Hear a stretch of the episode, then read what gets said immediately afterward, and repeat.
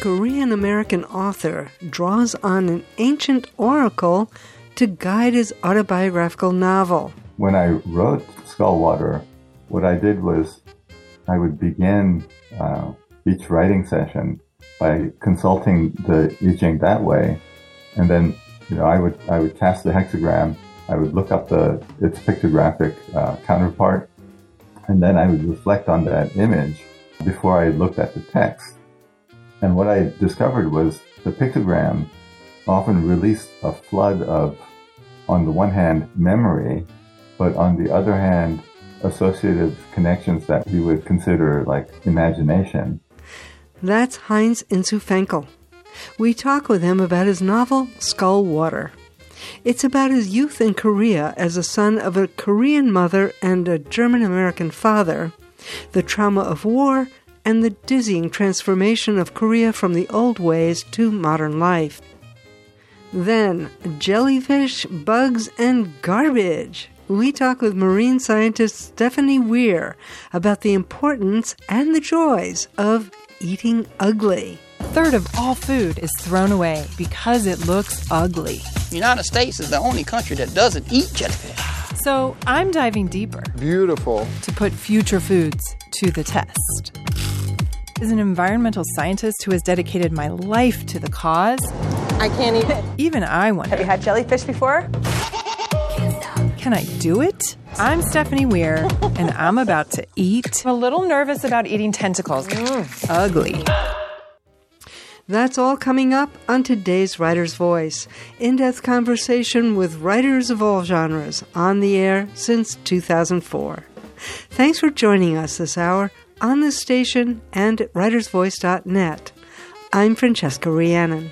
And hey, do you know you can go to writersvoice.net to find extra content with links, book excerpts, and extended interviews.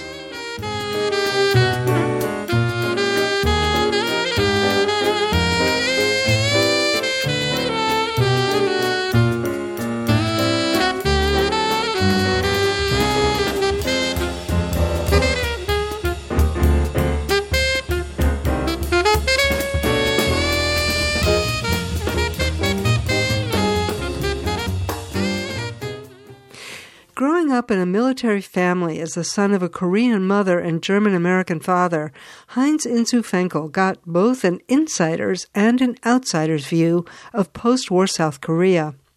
The insider part came from his closeness to his Korean family, especially his big uncle, a geomancer and failed scholar who told wonderful stories and legends of old Korea.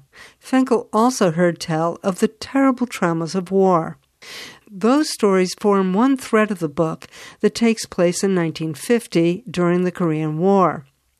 The outsider part of Heinz Insu Fenkl's life in South Korea came from being a mixed race kid in high school who found his only friends among a group of other mixed race kids like himself. Their adventures and misadventures form the coming of age story that creates the other thread of the book that follows his character Insu in the year 1974.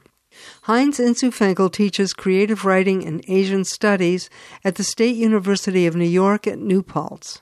His previous novel, Memories of My Ghost Brother, was named a PEN Hemingway Award finalist. Heinz Insu Fenkl, welcome to Writer's Voice. Thank you for having me. Skullwater is an autobiographical novel. The protagonist's name is Insu. He is an adolescent in the parts of the book that relate to him because it takes place in two time periods. One is 1974, and the other is 1950 during the Korean War. And that part focuses on Insu's big uncle. Tell us about Insu first and the crossover between Insu as a fictional character and as autobiography. Well, Insu is obviously based on myself. Part of the reason for this is because my first novel, Memories of My Ghost Brother, uh, was initially a memoir, and um, it was published as as fiction. When I wrote Skullwater, I was in an awkward position of uh, writing what I thought was going to be a memoir that would have been a sequel to a novel. So that um, problem was sort of ironically resolved when the first excerpt from Skullwater, the uh, Five Arrows chapter, was published by the New Yorker. And the New Yorker editors asked me if they could publish it as fiction, because that would allow for trimming the excerpt down and making it work more like a story. So since Ghost Brother has been published as a, a work of fiction, I agreed to that.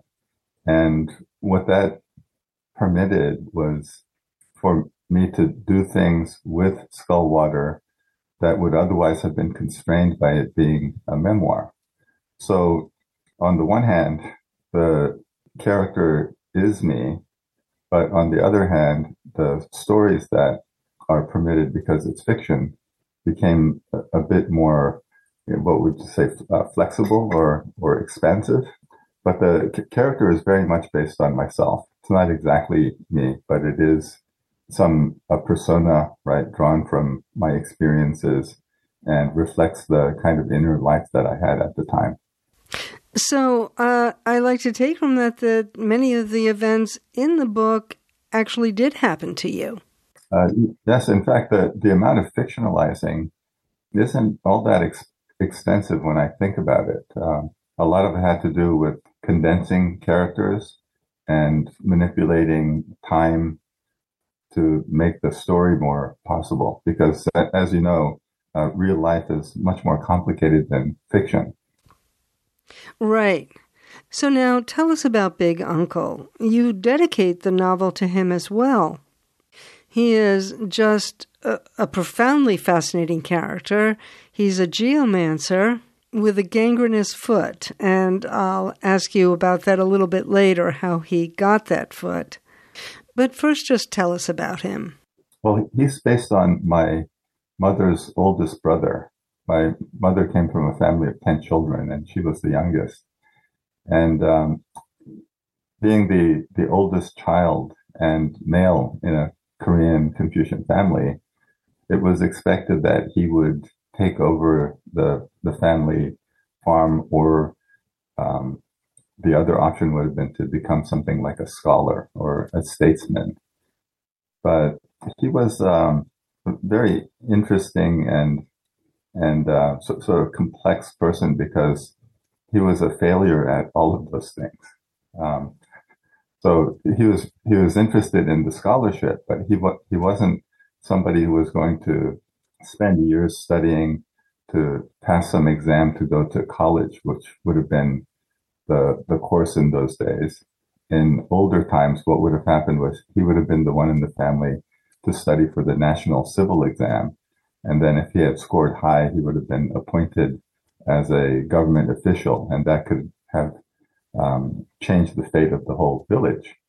But um, when he was younger, he was said to be much more like a, a ladies' man. I guess in more contemporary terms, they would have said he was a playboy or wanted to be one. So what happened was he sort of squandered his education, but he also didn't want to be a farmer. And yet he pursued some of his interests, which were in things like poetry and literature. And um, what that did was that led him to read certain Chinese classics, and that got him interested in being a geomancer, which is not the sort of thing the oldest, you know, child in an agricultural family would have uh, necessarily aspired to do. And what is a geomancer in Korean tradition? A geomancer is somebody who can read the spiritual energy in a landscape. So a geomancer is the sort of person you would consult for finding the auspicious location of a house or a grave. And uh, I guess in some occasions, they would also serve the function of what um, in Western tradition would have been, say, a, a water witch, right? A water diviner. But because studying geomancy necessitated the ability to, to read in Korean, the term is ki. I guess uh, the term we use is Chinese like, chi, right? The uh, bioenergy he also had a affinity with uh, spirits and he performed exorcisms once in a while. And this is very much a theme that's woven into the warp and weft of your book, your novel, Skull Water. You know, the old traditions, the legends, the stories, the practices, the hungry ghosts. And this is taking place in a Korea that's going through really shocking transformation and and trauma the trauma of war, which it seems to me really started happening back with the Japanese colonizing Korea. A real disruption in Korean society, of course. Then World War II, and then the Korean Civil War. Talk about the juxtaposition between the ancient and the modern, the traditional and the modern, and how you deal with that in this novel the beginning of the novel is about um, Insu and his uh, mother and younger sister going back to the house he was born in. And the people who live there, uh, his friend who lives there, Kisu, uh, Kisu's grandmother is still alive. And she was, she was old enough to have been a person who could remember when Korea was still a, a kingdom.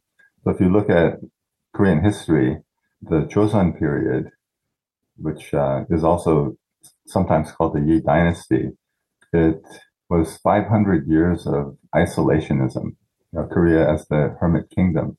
And then what happened was um, in, I think it was as late as 1897, the through Japanese political manipulation, what happened was the the king of Korea declared himself an emperor thereby taking Korea out from under the protective umbrella of the Empire of China. And by 1910, what happened was Korea became annexed as a Japanese colony. And then, of course, uh, there was the Russo-Japanese War around that period. And then shortly thereafter, um, World War II. And then Korea was liberated in 1945 from Japan. And then within another five years, the Korean War started. So between 1950 and 1953. So what happened to, to people of my, I guess my, would have been my grandparents' generation was they lived through you know, a, a succession of, of terrible national traumas during their lifetime. And then in my mother's generation, um, she would have been a child um, going to Japanese schools um, at the time because that was the time of the colonial occupation. And um, it was a period when Koreans were required to give up their Korean names and take on Japanese names and also to speak Japanese in public. Uh, the Japanese were in the process of basically uh, undermining and and uh, eventually eliminating you know, Korean culture and identity. So my mother's generation all spoke Japanese. In fact, when I was a child, a lot of words for common everyday things were still Japanese. And then the Korean War uh, was a, a horribly traumatic war. It split the peninsula. It was one of the first modern wars that showed everyone exactly how devastating modern warfare could be because it was so fast. The battlefronts moved so rapidly that um, you you often didn't know where you were. The, the civilian population was uh, was constantly having to move from place to place. Um, the front could you know change 30 to 40 miles within a, a day or sometimes even an afternoon. So my mother's generation grew up with that. They were liberated by the Americans, and um, the South Koreans considered General MacArthur um, like a national savior because of the Incheon invasion, which turned the tide of the war. And all of this was resonating. Uh, people remembered starvation and you know, their families being divided by the uh, demilitarized zone. Uh, political factions at each other's throats. Uh, their families were often divided down political lines. And um, all of this was resonating when President Park took over with a military coup. And so in my childhood, this would have been in the late 60s into the 70s. Um, Korea was ruled by President Park, who was really like a, a puppet dictator, according to the the um, politically liberal Koreans. Um, and all, so all of these things were happening. And of course, now we have to add the, um, the presence of the American military during the era of the Vietnam War and Korea then becoming an ally of the United States and sending troops to, to Vietnam. So all of, all of these things are resonating in the background of the, of the novel. This is Writer's Voice, and I'm Francesca Rheannon. I'm talking with Heinz Insu Fenkl about his autobiographical novel, Skullwater. And within that trauma yet, so much that is traditional remains in this novel. And, you know, I, I think of there's a moment in, in uh, Skullwater where Insu is, well, he's just come back. He's remembering coming back to Korea. He had been in Germany and the United States, or you had been in Germany and the United States because your father was a, a German American, was a German who, who joined the American Army. And he experiences a shock between the remembered Korea of his dreams, which couldn't be that long ago, and the current reality where modernism has, you know, is just wiping away as many vestiges of the past as it can and yet the past remains in the stories of the people. So tell us about that, um, you know, that interplay, that, that juxtaposition of the different realities. Yeah, so in the novel, um, has only been away about a year. So that can give you a sense of how rapidly things were changing. Because that was the, the period that would be associated with um, Korea's economic miracle. And what was happening was um, the the infrastructure of the country was really developing at a at an incredible pace. I remember when I was, I guess, around ten, Pupyeong, where I lived, didn't have a sewer system, so people were still throwing you know, things like uh, their chamber pots and you know, emptying uh, kitchen waste and things just right into the alley. And um, when it rained, all of that would would be going down the, these muddy uh, side streets, and we had things like cholera and typhus um, you know, outbreaks every year. By 1972 or so, what happened was a public sewer system started to be installed along the main roads, and then pavements came in. Uh, shanty towns were basically they were just uh, bulldozed overnight. Um, and uh, new buildings went up and made out of sort of cheap sandy brick with uh, with tile uh, facades. And so nationally, all of this was going on in uh, Korea. This was part of the national what they called the Saemaul campaign, the new community movement, uh, and this was happening in rural areas too. Um, but at the same time, the the national psyche was not changing in any significant way. Um, so, for example, in my family, um, you know, things like furniture and clothing might change, but the the general family traditions did did not change.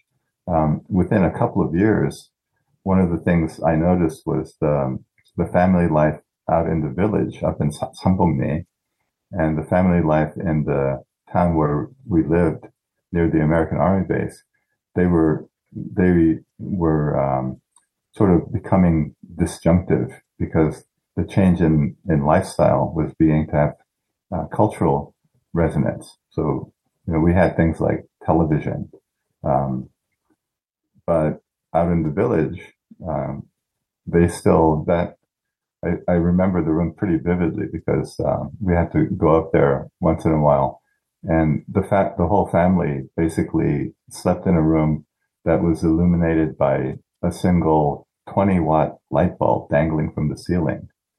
And in the evenings after dinner, people would sit around there, um, usually smoking, and tell stories, uh, family history, uh, folk tales, uh, things like that. Whereas in um, in in Pupyeong, uh, we would have been sitting around uh, a small black and white television, watching you know like a Korean variety show.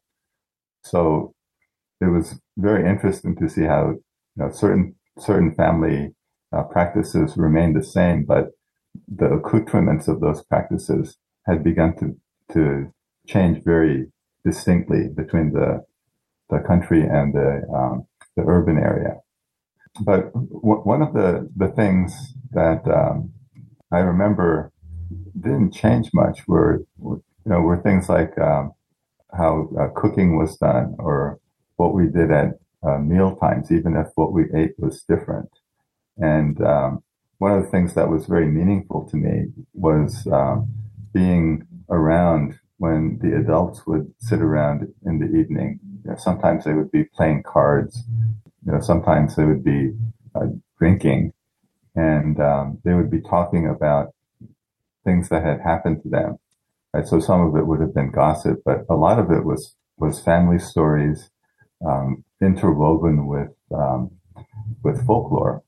A couple of my uncles were were amazingly good storytellers. I, I learned a tremendous amount of Korean folklore just by listening to them. Uh, so, was one of the stories uh, that your big uncle actually told you was the story about how he got his gangrenous foot? That was not just his story, oddly enough. Um, that was part of the family history. So I'm, I'm sure that when he told it, he, you know, he probably embellished it a bit. But the basic parameters of that story um, everybody pretty much believed uh, because the evidence of it was was right there on on his foot with you know the injury that mysteriously would would not go away. Um, and because of that um, what happened was he had he had um, sort of lost his um, his inheritance. He he had to sell off a lot of his land to try to treat that uh, injury that would keep coming back. It was an infection that would never resolve. And he was told again and again that that, that foot should be amp- amputated, but he wouldn't do that. But um, the way he got that injury, according to him, was that you know he was coming back from a, a festival one night in a neighboring village, and as he was um, coming home through the, the woods, he saw what would have been um, classified as a, in Korean, it's called a dokebibur. I guess it would be classified as uh, like a, a goblin light. And um, when he followed it, what happened was he um, was then seduced by this beautiful woman who looked like a, a, fairy. And, you know, after that episode, he, he woke up under a tree. He thought he had been bound to the tree, but it turned out there was just some straw around him and he had this little injury on his foot, and that never healed. What do you make of that story? In Korean folklore, that story is not all that unusual because there's a whole genre of stories about you know, young scholars wandering through the woods and uh, finding a light in the in the night. Usually, it's pouring rain and it's cold and windy, and they take shelter. And there's a beautiful, seductive woman who often turns out to be a demon fox, you know, trying to seduce the young scholar and steal his uh, male energy. So that's a whole genre of stories. Uh, and his would be a variation of that, but it's a, a, little different because when when he described the woman, he described her in terms that would be associated with uh, like uh, a Chinese fairy. He said uh, she looked like you know somebody from ancient China. So he didn't describe her in the terms that somebody would use for a fox demon in Korean culture. That would have been a more conventional story for him to tell. And so maybe he embellished it to make it sound more authentic. but the injury was definitely authentic because nobody could figure that out. You know, Chinese herb doctors, uh, Western physicians, they could not explain why this infection would would often go, you know, halfway up to his knee and then recede all the way back down to the top of his foot. And it was a very strange sort of cyclical illness. I mean, my real big uncle uh, suffered with this until he was just short of 80 for about 50 years, I think. That's an incredible story. This is Writer's Voice, and I'm Francesca Rheannon. I'm talking with Heinz Insu Fenkl about his autobiographical novel, Skullwater. And he was also a really skilled reader of the I Ching, and you use the I Ching uh, also to structure your book. So, uh, my father was a, a great um, lover of the I Ching, and I inherited his his uh, book of it in two volumes, which I used to consult. Actually, I find it to be the most useful oracle of any of the oracles, but I can't say that I'm by any means a, a, a really skilled reader of it. Your uncle was. Tell us about the I Ching. So when I saw him using the, the I Ching, I didn't know what he was doing because I was a child. In fact, I, I didn't really understand um, the process he was going through until maybe like you know 15 years ago, uh, until my own scholarship in in Chinese classics sort of uh, sort of caught up to what I had seen as a, a child. Of course, you know Korea is a country very much influenced by the Chinese classics.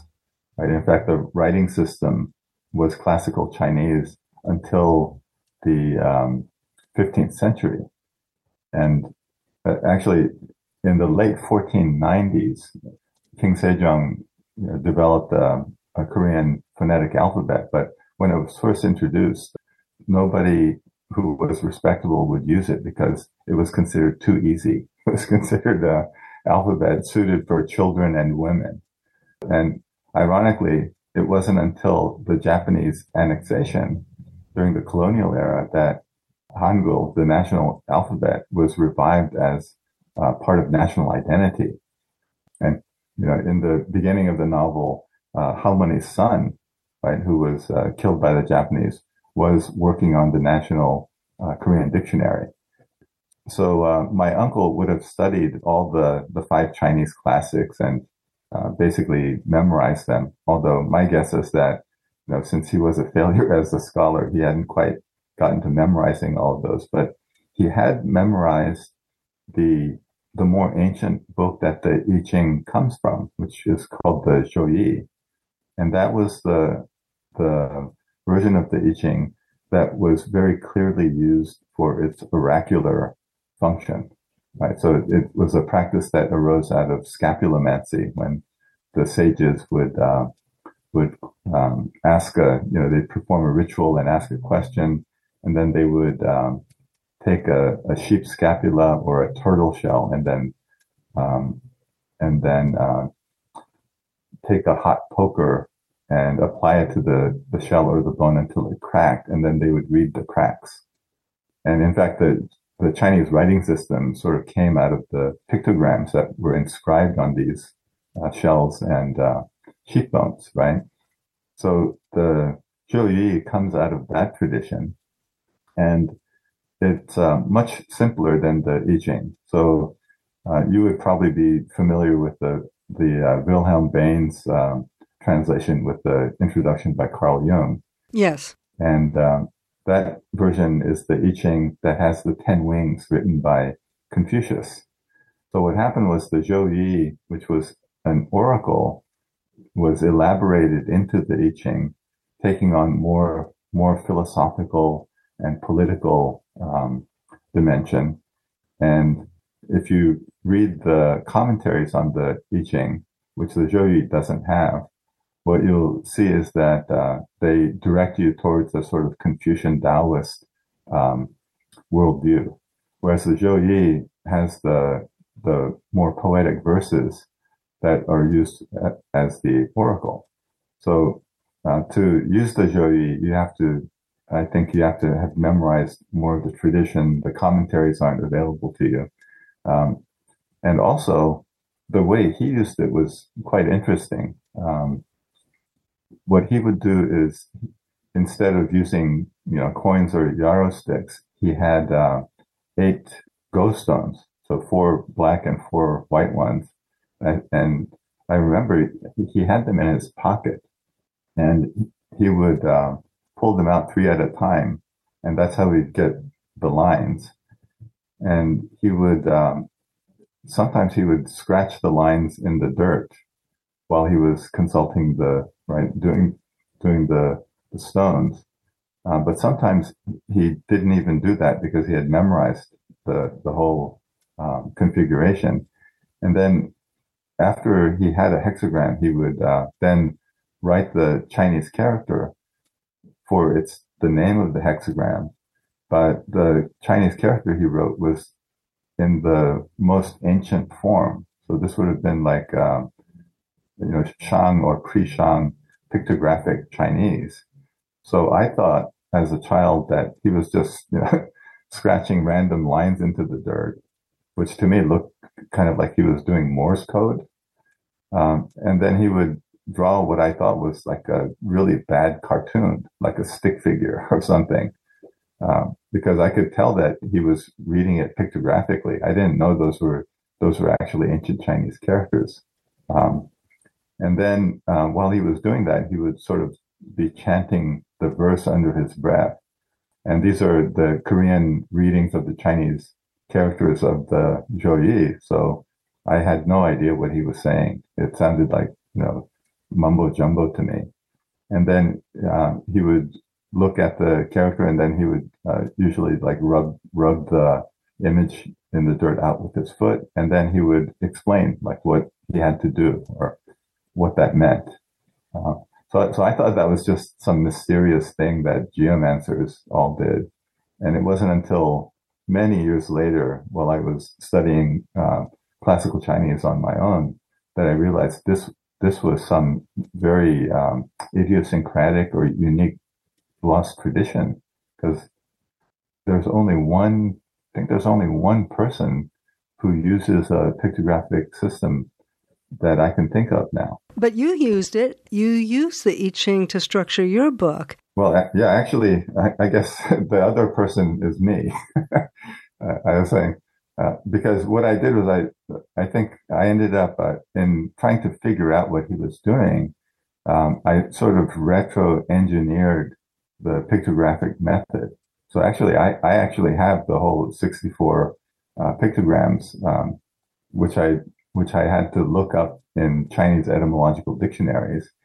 And when I wrote Skullwater, what I did was I would begin uh, each writing session by consulting the I Ching that way. And then, you know, I would, I would cast the hexagram. I would look up the, its pictographic uh, counterpart. And then I would reflect on that image before I looked at the text. And what I discovered was the pictogram often released a flood of, on the one hand, memory, but on the other hand, associative connections that we would consider like imagination. And um, when I was writing Skullwater in what I thought was the memoir form, I was using the the Zhou to enhance my memory, but at the same time, it was causing lots of imagery to occur that sort of pointed me in the direction I should go with those associations. So in the book, uh, one of the things that happens is the past and the future all sort of dissolved together and first in Big Uncle's sections and then in Insu's. And it was the, the use of the I Ching that sort of permitted me to do that with the structure of the book. And so the, the pictograms I used for the chapters are all at the chapter heads. I, I left the structure in the book so that uh, readers uh, sensitive to that or interested in it would actually see how it was organized. Wow, that's just a wonderful story. And Skullwater is a wonderful story, beautifully written. Heinz Insu Fenkl, thank you so much for talking with us about this book. I learned so much from it, and it, it was absolutely, you know, just a wonderful read. Thank you. Yeah, thank you for having me, Francesca. After the interview, Heinz Insu Fenkl and I continued talking about the I Ching and his use of it. He told me this remarkable story.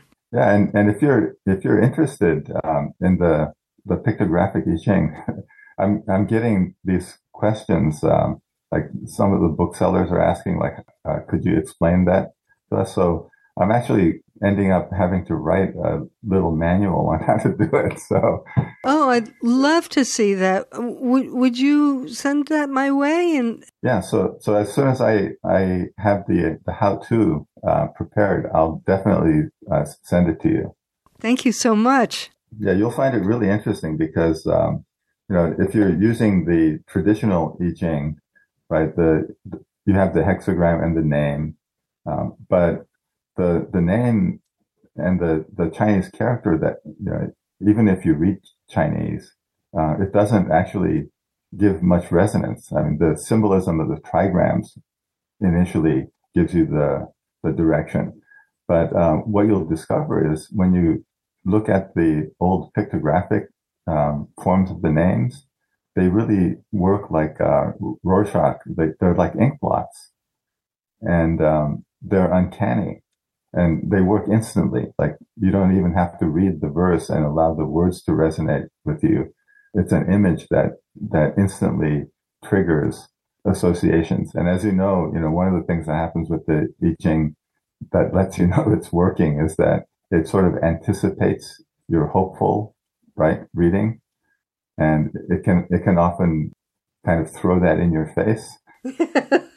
and that's one of the, the things that's that's great about it. Uh, I, I, guess Jung was you know shocked by how it did that, and the pictograms do that much more quickly.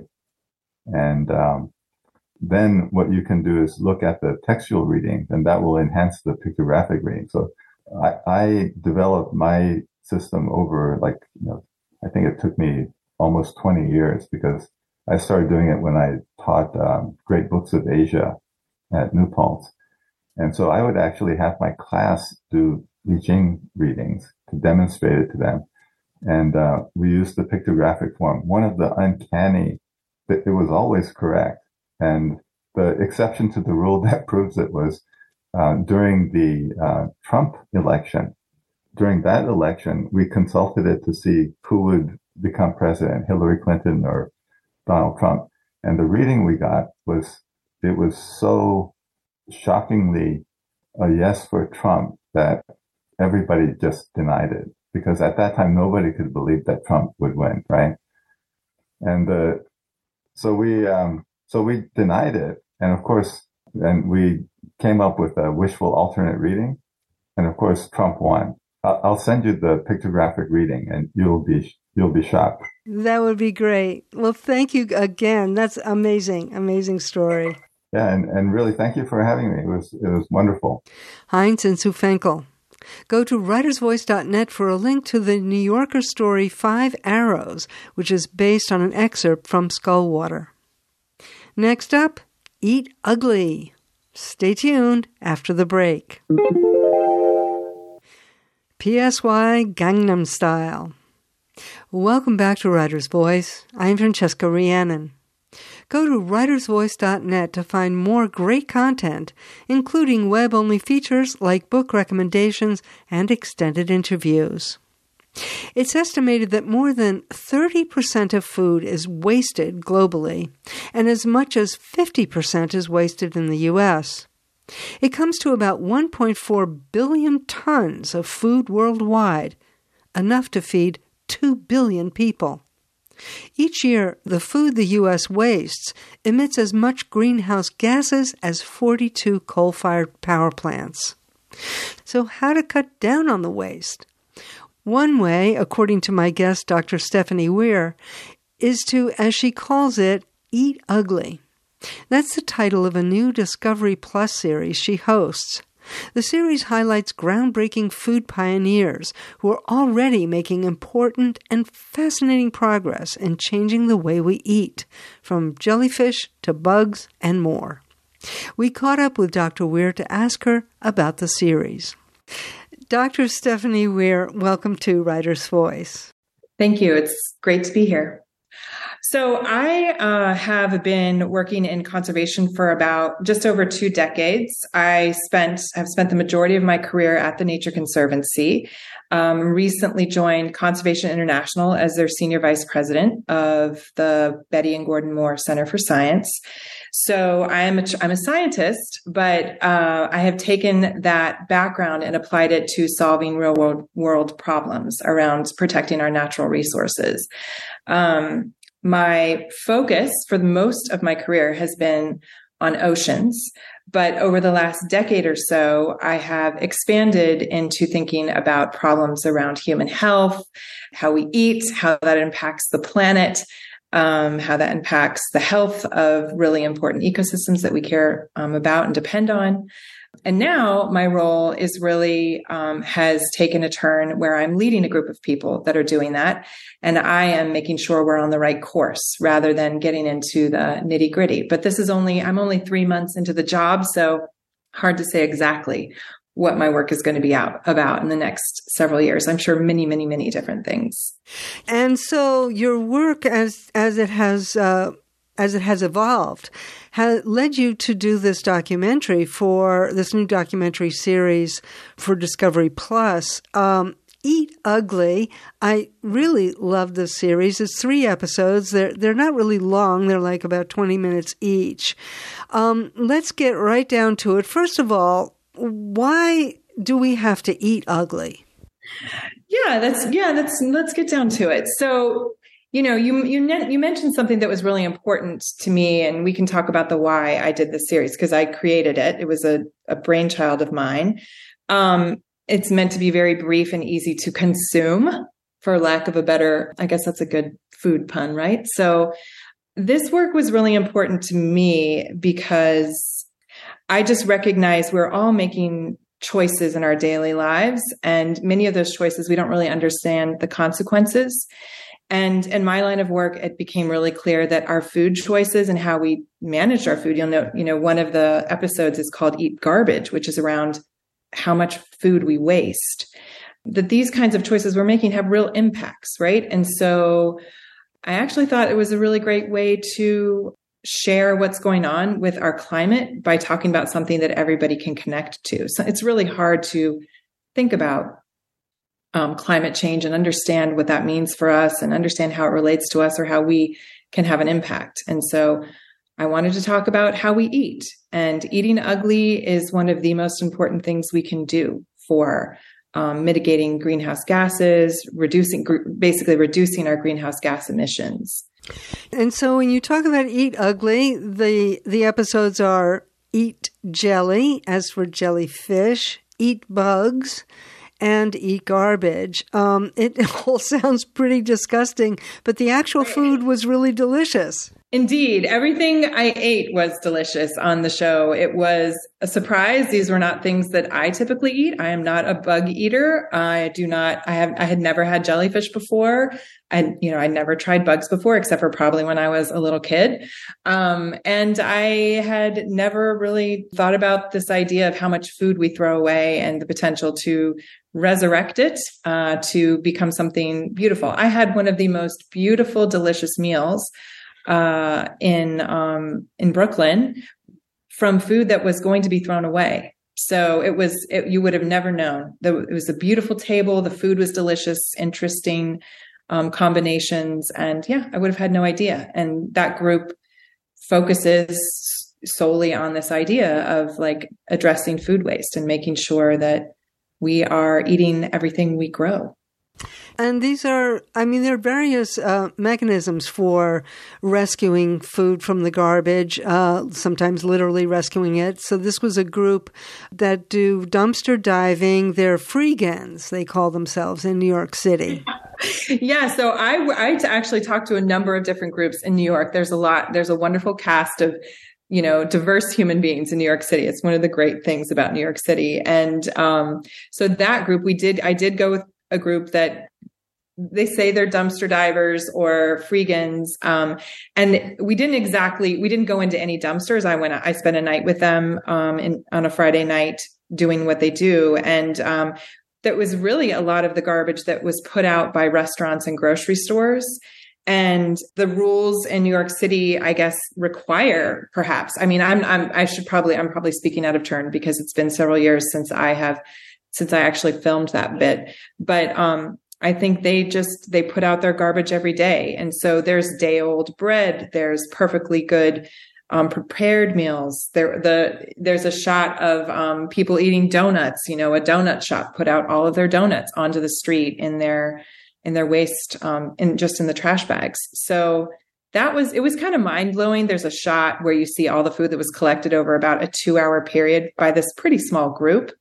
Um, that was perfectly good to eat, and they took it to this, you know, one of the parks in in New York and shared it with the community. There were people from that really benefited from um, that food. So, yeah, garbage is not what I expected to be eating at all.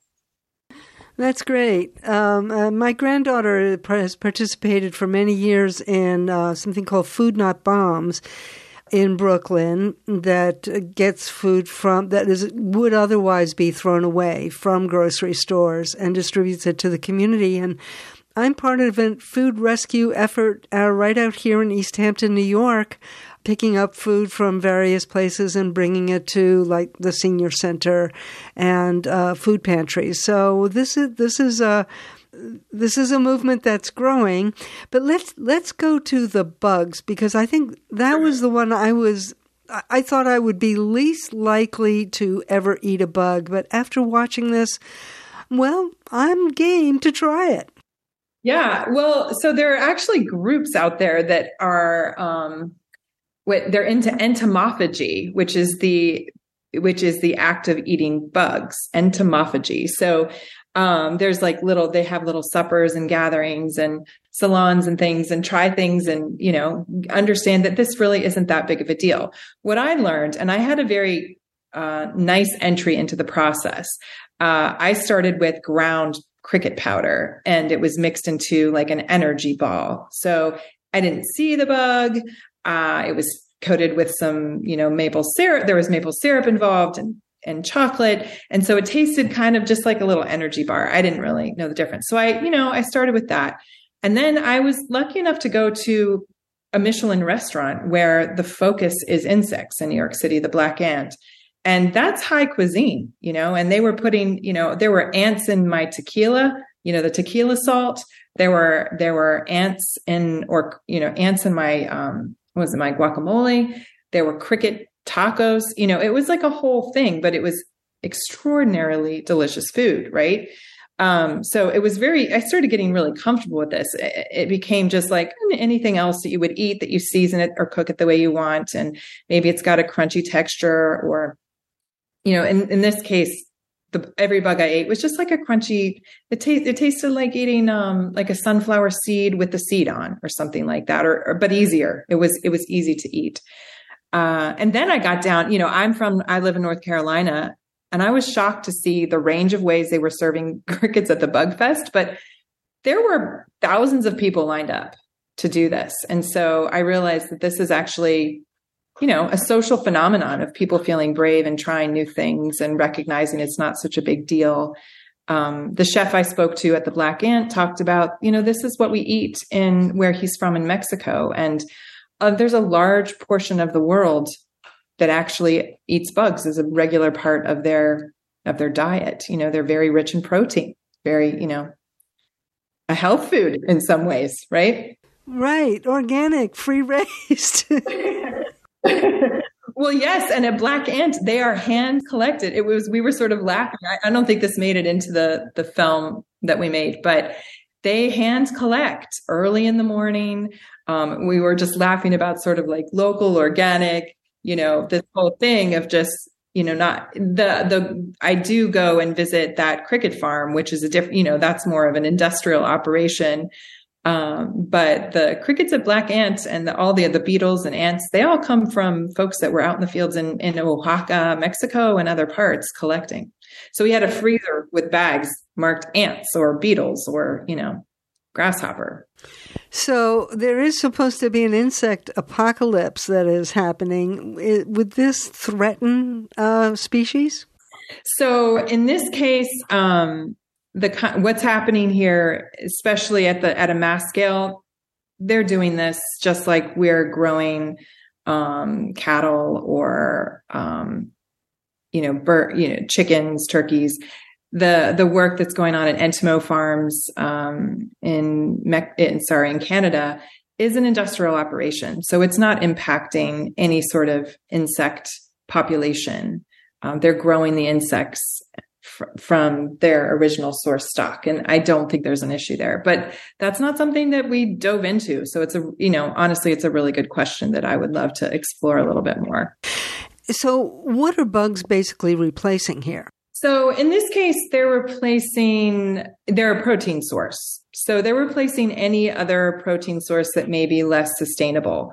Um, and then certainly less carbon intensive.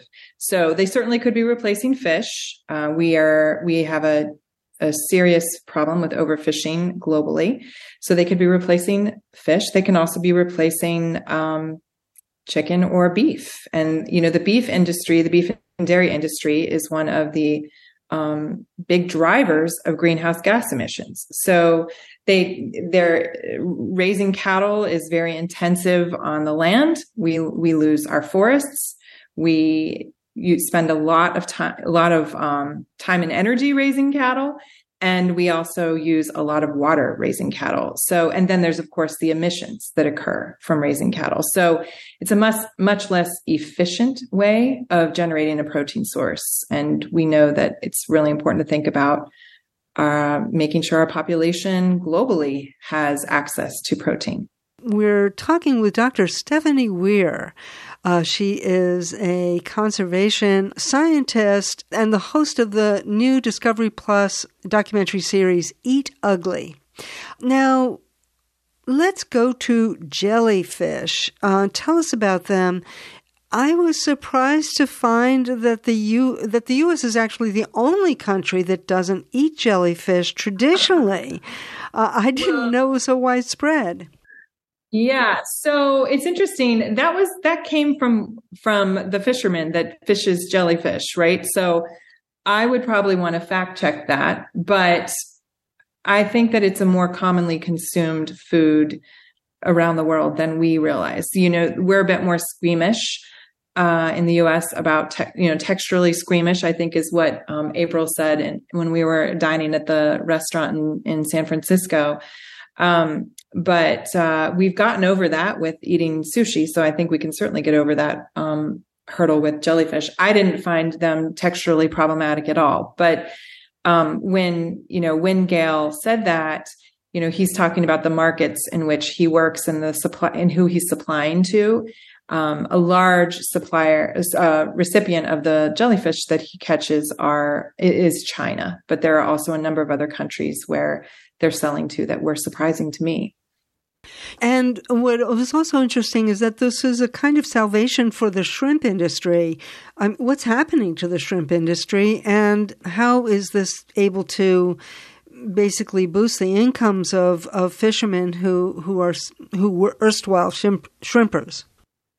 Right. So, well, I'm not an expert on the shrimp industry writ large, but I would say that generally we are experiencing declines in populations of all things that we're fishing, or most things that we're fishing in the ocean. Uh, in some places, we're seeing some recovery with good fisheries management, but um, this is a real challenge. There are a lot of boats in the water har- uh, harvesting fish, so shrimp included. One of the particular problems with shrimp fishing that gets covered more in the Eat Garbage um, episode is that it is known for having a very high level of bycatch, and that means you're catching a lot of other types of fish besides your target species, which would be shrimp. And then those fish are getting wasted. So that's, you know, that's these, all these stories are sort of intermingled in some way. But in general, um, we are, you know, in the case of Georgia, they had experienced a die off because of disease, I believe, um, leading up to the time when we were um, speaking with those fishermen. But it's, you know, this is a much more viable fishery, honestly. Um, jellyfish do are, we are seeing changes in jellyfish populations where they're increasing. That's not necessarily a good thing for the ocean ecosystem.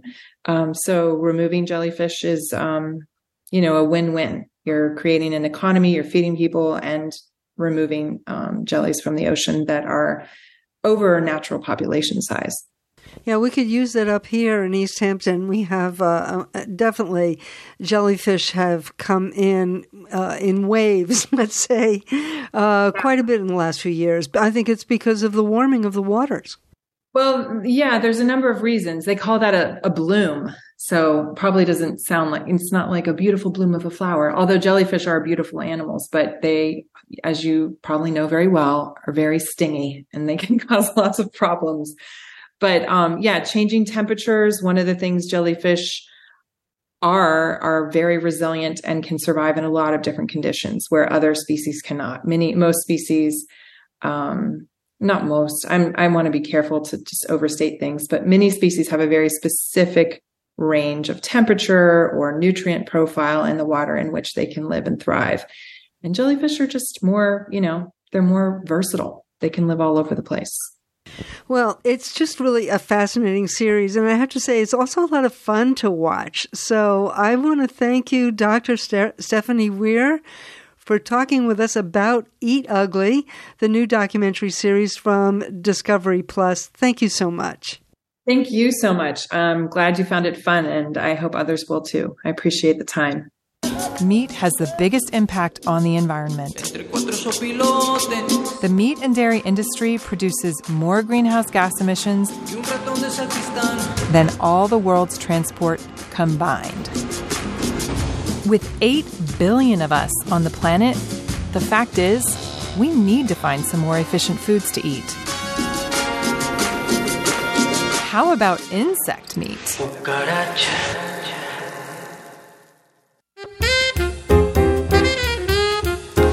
That's it this week for Writer's Voice. Go to writersvoice.net to listen to or download past shows, plus find out more about our guests or read book excerpts. I'm your host, Francesca Rheannon.